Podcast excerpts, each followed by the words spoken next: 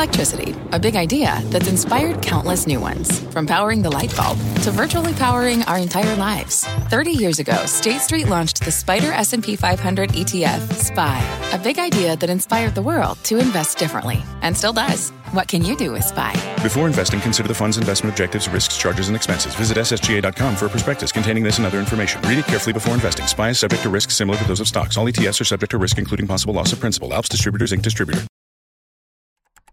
Bring in show music, please. Hi, I'm CNBC producer Katie Kramer. Today on Squawk Pod, higher prices still here and squeezing the supply chain. You know what it's called? The bullwhip effect. Right. You know why I know that? I'm studying up for my big supply chain conference. New Jersey Governor Phil Murphy on the volatile economy. On the one hand, you've got real hurt at the kitchen table in terms of affordability. On the other hand, We've had 21 straight months of job growth. We're at or near what our all time low unemployment rate. And September rolls on. Offices are open. Are the workers showing up? Is this the new normal, though? Life is relative. Half of the people are here on the busiest Life days. is relative. The New York Times' Kate Kelly on Wall Street's tough choices in 2022. They're reinstating the dreaded performance review, and they're going to be uh, getting rid of the bottom performers. Plus, Amazon's NFL touchdown and a Beyond Meat exec did what? This is one of those things that, you know, only the New York Post can do this story well. It's Tuesday, September 20th, 2022. Squawk Pod begins right now.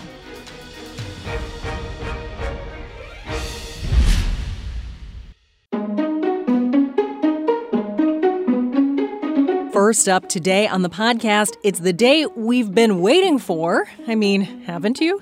The Federal Reserve Open Market Committee begins its two day policy meeting today. The Fed is likely to raise its benchmark interest rate by another 75 basis points in the aggressive campaign of the central bank to rein in inflation. Bond yields pushed higher in anticipation. The 10 year Treasury yield hit its highest level in 11 years, and investors are in a wait and see mode dumping stocks for much of the last week and looking for guidance from the Fed and from around the world. And that is where we start today with Squawk Box anchors Joe Kernan, Becky Quick, and Andrew Ross Sorkin. Andrew kicks things off. We've been talking uh, today about uh, the FOMC meeting that kicks off, and the Fed isn't the only global central bank in the news. In Asia today, central uh, China's central bank uh, keeping its key one-year and five-year loan prime rates unchanged. PBOC cutting both of those rates uh, just last month. And in Europe, Sweden's central bank hiking rates by 100 basis points, saying inflation is too high. Speaking of inflation, Germany reporting its producer prices soared nearly 46% year over year just last month. That headline number was driven by soaring energy costs. It was hotter than economists had expected. Think about that, 46%. Uh, it a lot, lot more than people had expected. When you strip out energy, the core uh, German PPI reading, though, rose only 13% year over year, but I say only. I mean, 13%, get your 13% bond out, and four tenths of a percent uh, month over month. That's a key difference. Obviously, when you heard 46, you immediately thought natural gas or energy in, or whatever in Germany. But when you factor it out, that's no bargain. 13%, that's no bargain. We're nowhere near there. Well, and, and these European banks are behind the curve. Right. Um, the Swedish bank, why you see them moving 100 basis points. the dollar is so strong right now, it's crushing everybody else's currency. When you factor out energy, are you really factoring out all the The- wait, downstream no. effects of, No, of of energy? not. No, they're still all there based its in everything everything you're else. So you're just yeah. taking out the nominal, but it's still what what is uh, what's moving everything. In corporate news, a warning uh, from Ford continuing uh, supply chain issues. The auto giant telling investors it's going to incur an extra one billion dollars in costs during the third quarter. Company blaming inflation, supply chain issues. Ford says it's dealing with uh, part shortages affecting 40,000 to 45,000 vehicles. These are mostly uh, high margin trucks and SUVs that uh, haven't been able to reach dealers. The company's backing its full year guidance, saying that the vehicles uh, should be delivered to dealers in the fourth quarter. Shares of rival GM, General Motors, but Ford had been doing better than its peers because it had inventory because it, it had some, I don't know, some fire over in a uh, Japan supplier a year ago that uh, that had caused them to be able to, to fill So, in. They got so many you know what I suppliers and sub suppliers. But you know what I thought when I heard this story is we've talked about every other industry that, that couldn't keep up with demand, and then all of a sudden, demand shifted, the stuff was here. You look at the retailers, you look at any of these different industries, and it made me think, I want to wait before I buy a new car another six months because you're going to go from having to have a six month wait and all of a sudden all of the tens of thousands of cars that are almost ready to go are going to flood Right. onto the lots at the same time. You know what it's called? The bullwhip effect. Right. You know why I know that? I'm studying up for my big supply chain conference. Out, I was so out. So I'm studying up and I'm learning about just in time, just in case, and uh, inventory, all those. Uh, It's going to be interesting You know a how year many from now, though, where we supplier- are on cars. I don't know if we. St- I think there's still going to be a shortage. I do. know. I do. Used, be- pri- used car prices came down for the no, first time. No, I know, but there's just there's so many people who have been holding off and waiting, and I still think there's a lot of folks out there with a lot of cash that are going to. That's. I think it might a year, two years from now, maybe, but I think that, that right now there's still a, a, Maybe a year, maybe a year. I give it, I, I'd give it six months to a year, but I'm thinking a year. It's just once they finally get the components for all these cars that have been sitting there. And the, by the way, these are high margin vehicles that are sitting there waiting. No, no, no, I don't disagree. I'm just, I'm just If you, suggesting. I think if you there's- have that happen at the I same time that still there's a such slowdown in the consumer, and the consumer I is thinking, think the demand maybe I need a used car instead of a new How car. How many parts? Yeah, but there are leases that are coming up. There's a whole sort of cycle. There, there are a lot of people who've been waiting. I will, I will give you that. How many parts uh, in a gasoline powered car? How many parts would you think? I'm going to tell you 30,000. 30,000 parts. And do you know how many tier one, tier two, tier three, tier four, tier five su- suppliers are? Thousands. One crappy part out of 30,000 that you can't get. In this case, it's probably chips, right? It could be chips, mostly chips, but but 30,000. Eh, Only one has to be, Right, you know, and- and only one supplier that had to be dealing with COVID or, or labor or whatever it is. Shutdowns and shut down the whole not being thing. able to do anything, right? If you have any questions, uh, supply chain questions, just uh, Call you. yeah. Thank you, Professor Or, or Burnett. just send, you know, send it To, to me. to at Joe Squawk. It's the Squawkopedia. Right. If your office seems more crowded, by the way, these days, it is not your imagination. New survey showing that office capacity use is now at 47.5% of the level seen uh, in early 2020. That's the highest since before the pandemic began. That's according to a new survey of 10 major metropolitan areas. About 55% of the pre pandemic workforce is now showing up at the office on Tuesdays and Wednesdays. Fridays are still a little bit thin. Weird that we're thinking, know, 55% are showing up in the office. My goodness, it's like crowded in there now. You know, is this the new normal though? Life is relative. Half of the people are here on the busiest Life days? is relative. Yeah. Well, it depends what. The, the truth is that even on a regular day, uh, for the most part, if you if you look at the stats, it was about 70% because people would be traveling. So you're really not. We're not. It's not 55% of 100%. It's really 55. It's sort of where you, where, where you really are. Yeah. Exactly.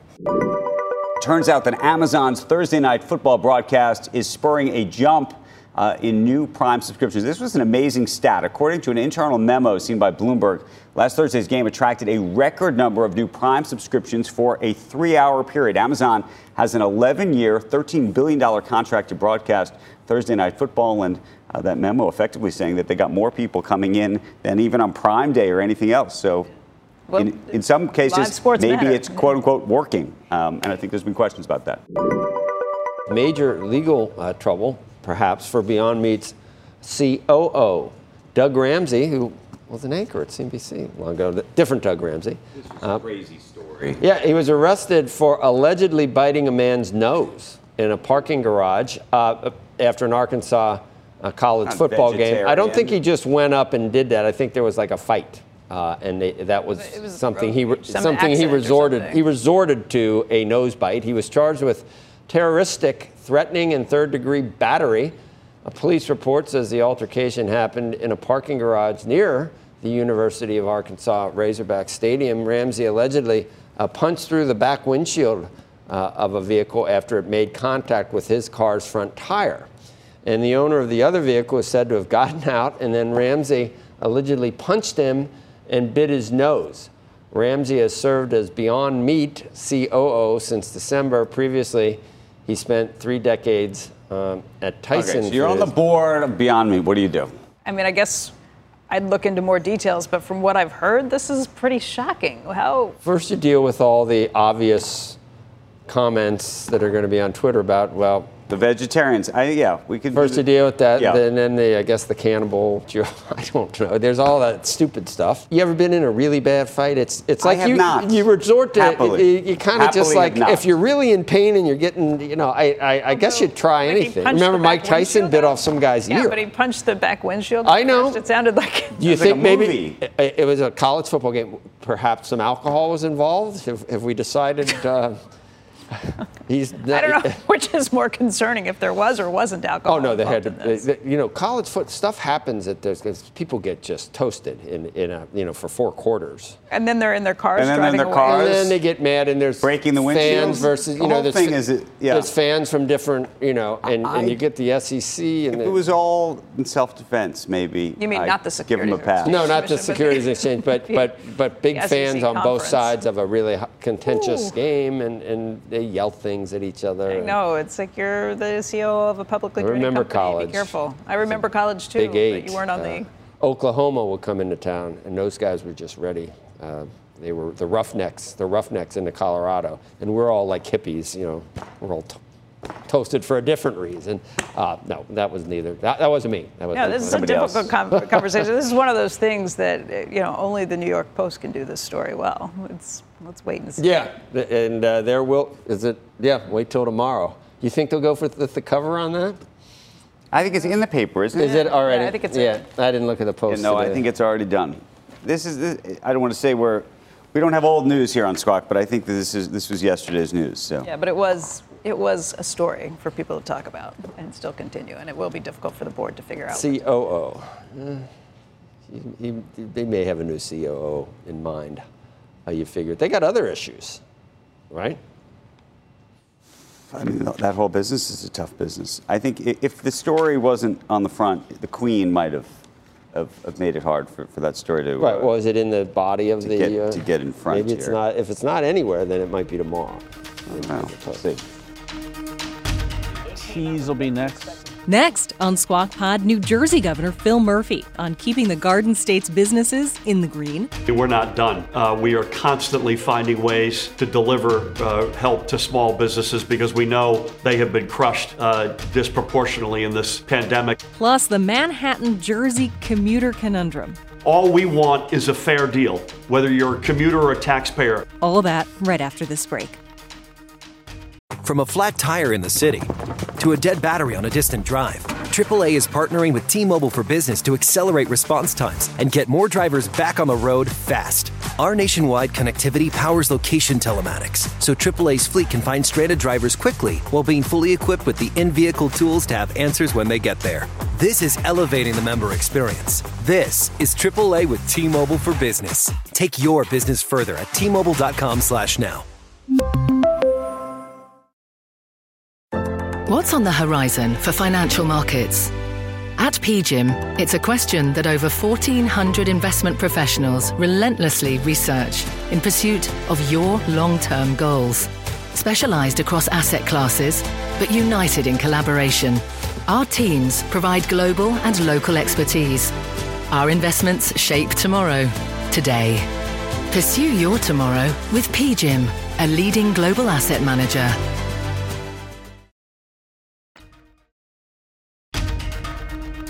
This is Squawk Pod from CNBC. Today with Joe Kernan, Becky Quick, and Andrew Ross Sorkin. Here's Becky. Goldman Sachs is poised to cut hundreds of jobs this month, and the economic effects will be felt not only on Wall Street, but also in state houses like New Jersey's. A financial downturn could strain the Garden State's budget surplus.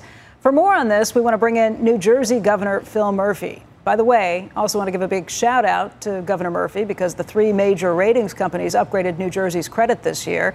The latest was by Fitch Ratings last week, and Fitch hasn't upgraded this state since 1992. Governor, um, not often that we get to give big shout outs for this, but congratulations on getting that recognition from these ratings agencies. Becky, thank you. Um, I've, I've been dealing with rating agencies uh, in one capacity or another for 40 years, and I know when they when they take you down, it's often hard and fast, but when they take you up, it's a long journey. And and I'm I'm proud of the fact that we've continued to deliver on the expectations that we put out there when we got into office now almost five years ago. We're gratified by the upgrades and we're hopefully hoping to continue to earn more in the years ahead. Part of the reasoning be, behind all of these upgrades came from just what's been done over the long term. They, you, you, were able to make pension payments for the second year in a row. That's the first time the state's done that in 25 years. The other um, big issue is the $6 billion uh, budget surplus that the state of New Jersey has at this point. I, I think you're setting this aside for rainy days, and I guess the question is are rainy days here? When you hear about things like Goldman Sachs, when you see what's happening happening in inflation. Do we need this budget surplus right now to survive some difficult days ahead? Yeah, I think we do, uh, is, is, the short answer. And you're right. The, the, the budget I signed uh, a couple of months ago had a surplus of $6.8 billion. I think the budget the year before we got here was 440 million. And by the way, on top of the 6.8 billion, we've got another over $5 billion in either a debt avoidance or a debt defeasance fund. And I, I thought the prior conversation that Joe had uh, on the, the prospects of a recession at about 50 50. That seems right to me.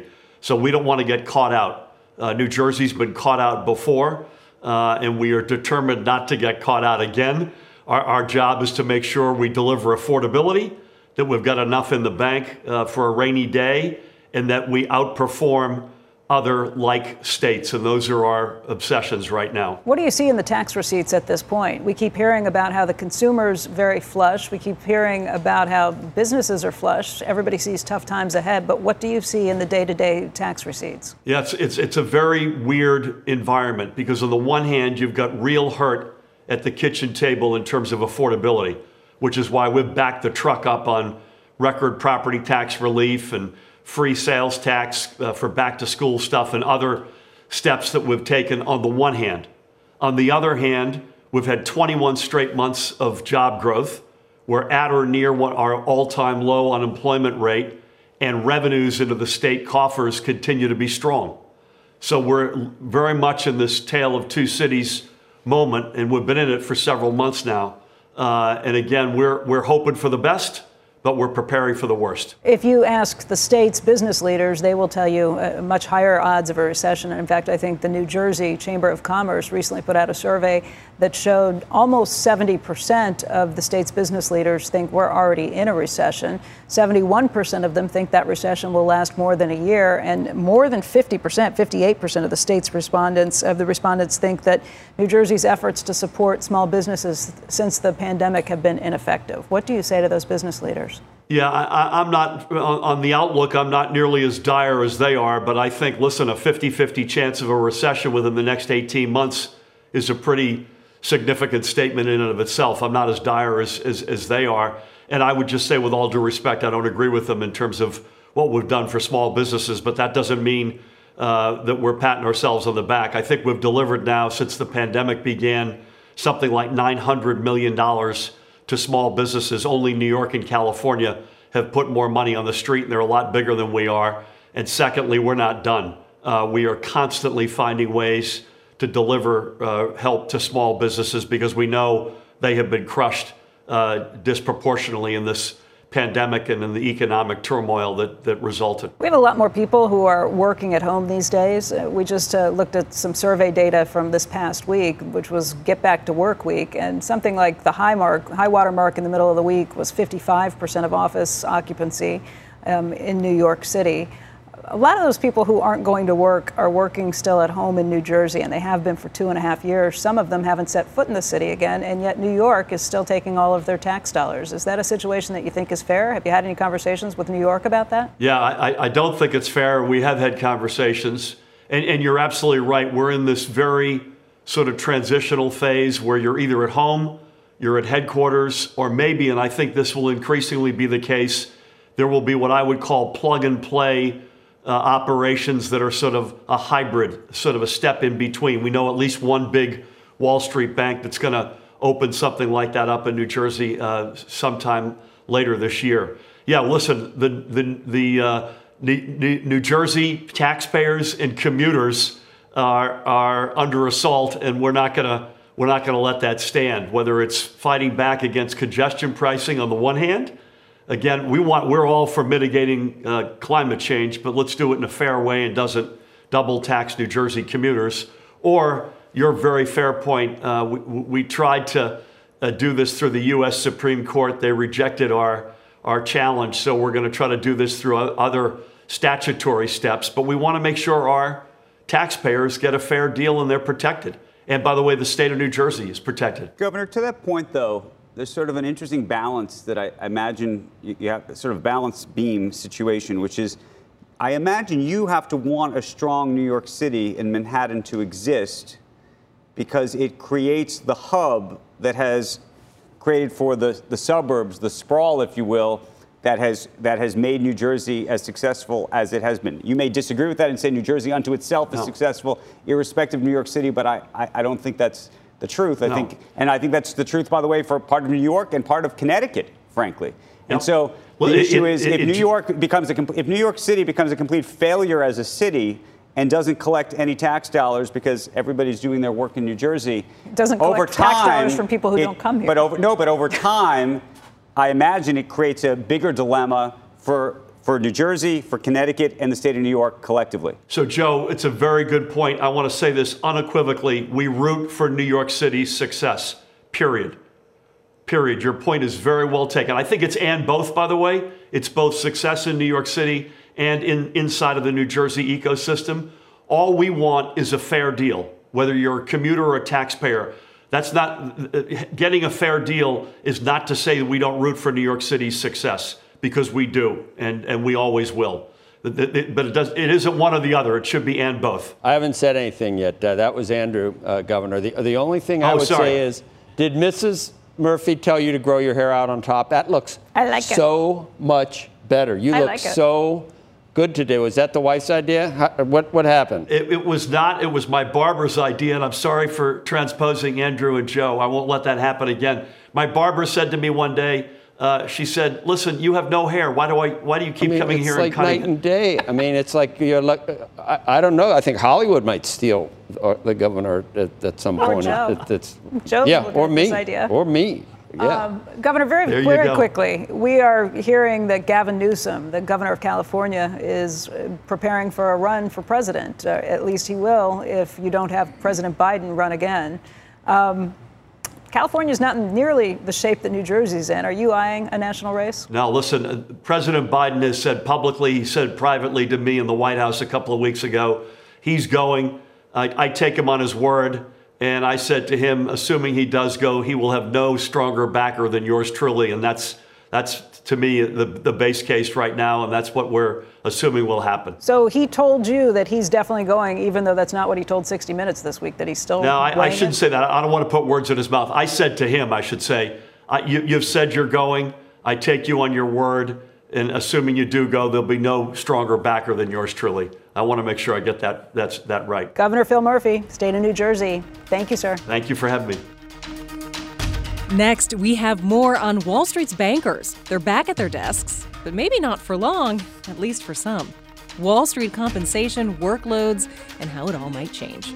New York Times reporter Kate Kelly at banks, at private equity shops, they know that they need to hang on to their best performers, and that's how they're going to weather these downturns. From their innovative practice facility to unmatched views from the fairway, the PGA of America is helping lower scores and elevate fan experiences with 5G solutions from T Mobile for Business.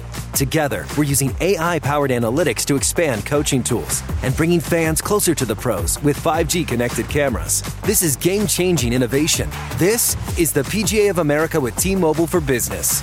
Take your business further at T Mobile.com/slash now.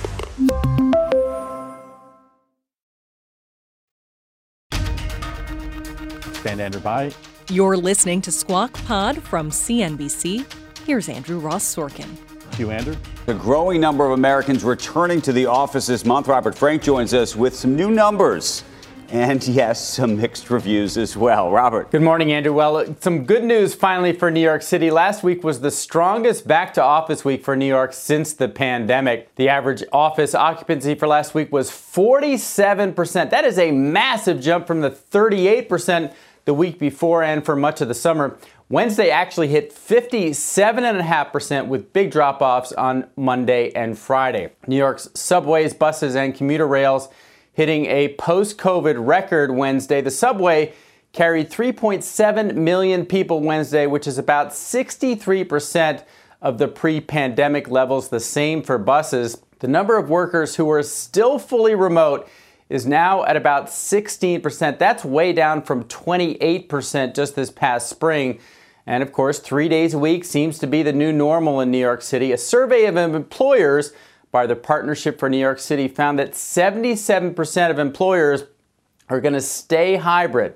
And by the end of the year, most will be three days a week. Only 11% will be in the office five days a week by the end of this year. And it varies by industry. Not surprisingly, real estate companies are expecting the highest at 82% by the end of the year. Financial services, about 62%. And the tech industry, much lower there at the bottom at around 50%. Now, if you look nationwide, the city with the highest in office rate right now is Austin, Texas at 61%. The worst is San Jose out in California, still under 40%. Andrew? Thank you, Robert. It has been a tough year for Wall Street with uh, markets taking a hit, inflation on the rise, and a slowdown of IPOs. So bankers are worried they're going to see their bonuses shrink up to 25%. Joining us right now is Kate Kelly, New York Times reporter and a CNBC contributor. And the real question, Kate, to me is so there's going to be obviously a shrink in, in the bonus pool, but what do you think the layoff picture looks like at the same time? I'm sure that people are apprehensive about that, Andrew. I mean, we know, for example, from Goldman Sachs CEO David Solomon that they're going to go through a layoff exercise any day now. Um, and although this was an annual thing for many years, they had put performance reviews on hold during the pandemic. They're reinstating the dreaded performance review, um, and they're going to be uh, getting rid of the bottom performers, that sort of one to five percent um, bracket. So I think it's possible that we'll see that at other Wall Street firms as well, especially as profitability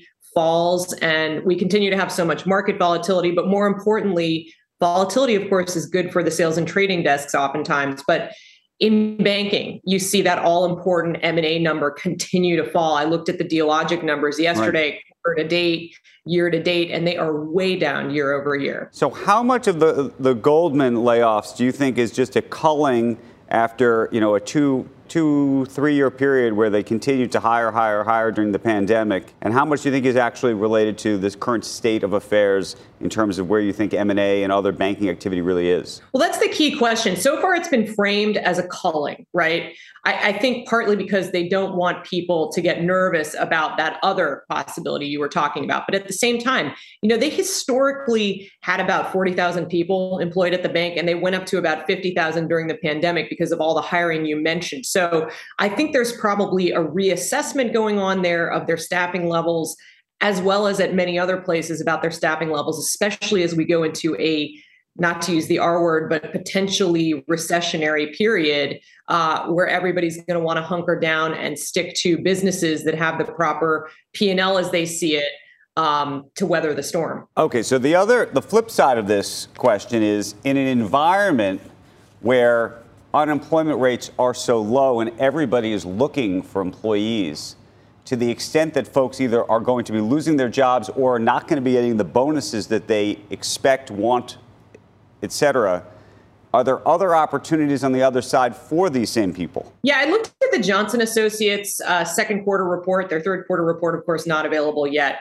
But they looked at bonuses by sector within finance. So they looked at hedge funds, uh, traditional asset management, private equity, banking, and they break down uh, into segments in terms of sales and trading versus investment banking, et cetera. So, as always, and I remember doing this story often when I was full time at CNBC, like the great performers, especially on the trading desks, are always going to have job opportunities, right? And so, there's always this carve out for people who are particularly successful. And in a year like this, where uh, rates activity and fixed income activity has been kind of wild, you know, those that were able to capitalize on that and generate profits right. are going to have good opportunities. So I think in the hedge fund side is probably where you see the greatest strength in terms of bonus potential, at least according to Johnson Associates. And I also talked to a couple of finance recruiters yesterday who seem to share that feeling. So they'll still have optionality. Um, investment bankers, tough year. I mean, one person I talked to said they thought potentially bonuses could go down as much as 50%.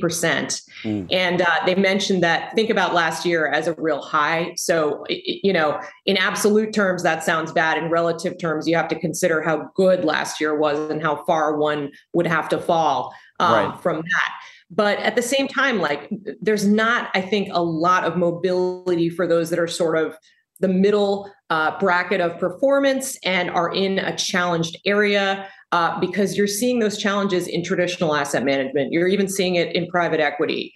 Um, so well that's what i was going to say. so many bankers have, have graduated over the years from banking to private equity.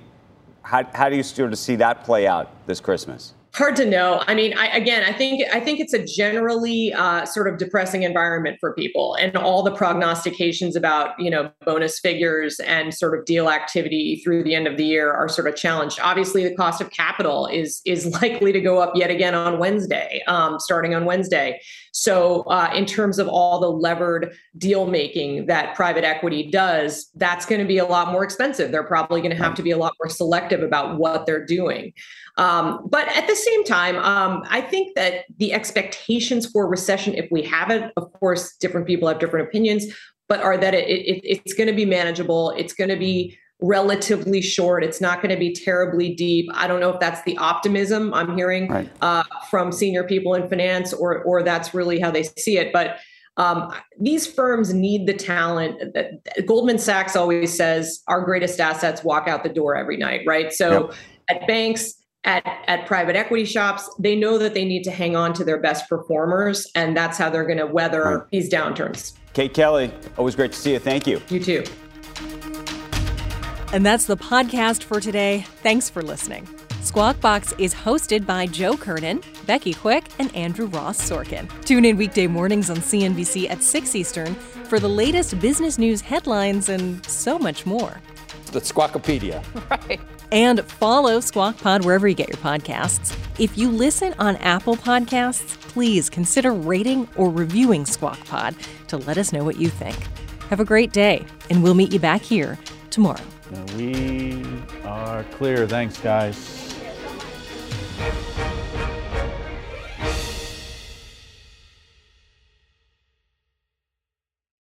From pit lane to podium, the Las Vegas Grand Prix is providing fans a race day experience at the speed they deserve. With the help of T Mobile for Business, our 5G advanced network solutions are powering race day operations with event wide connectivity. From streamlined gate entry to an immersive app, giving fans blazing fast access to the sport they love. This is accelerating innovation. This is the Las Vegas Grand Prix with T Mobile for Business. Take your business further at T-Mobile.com slash now.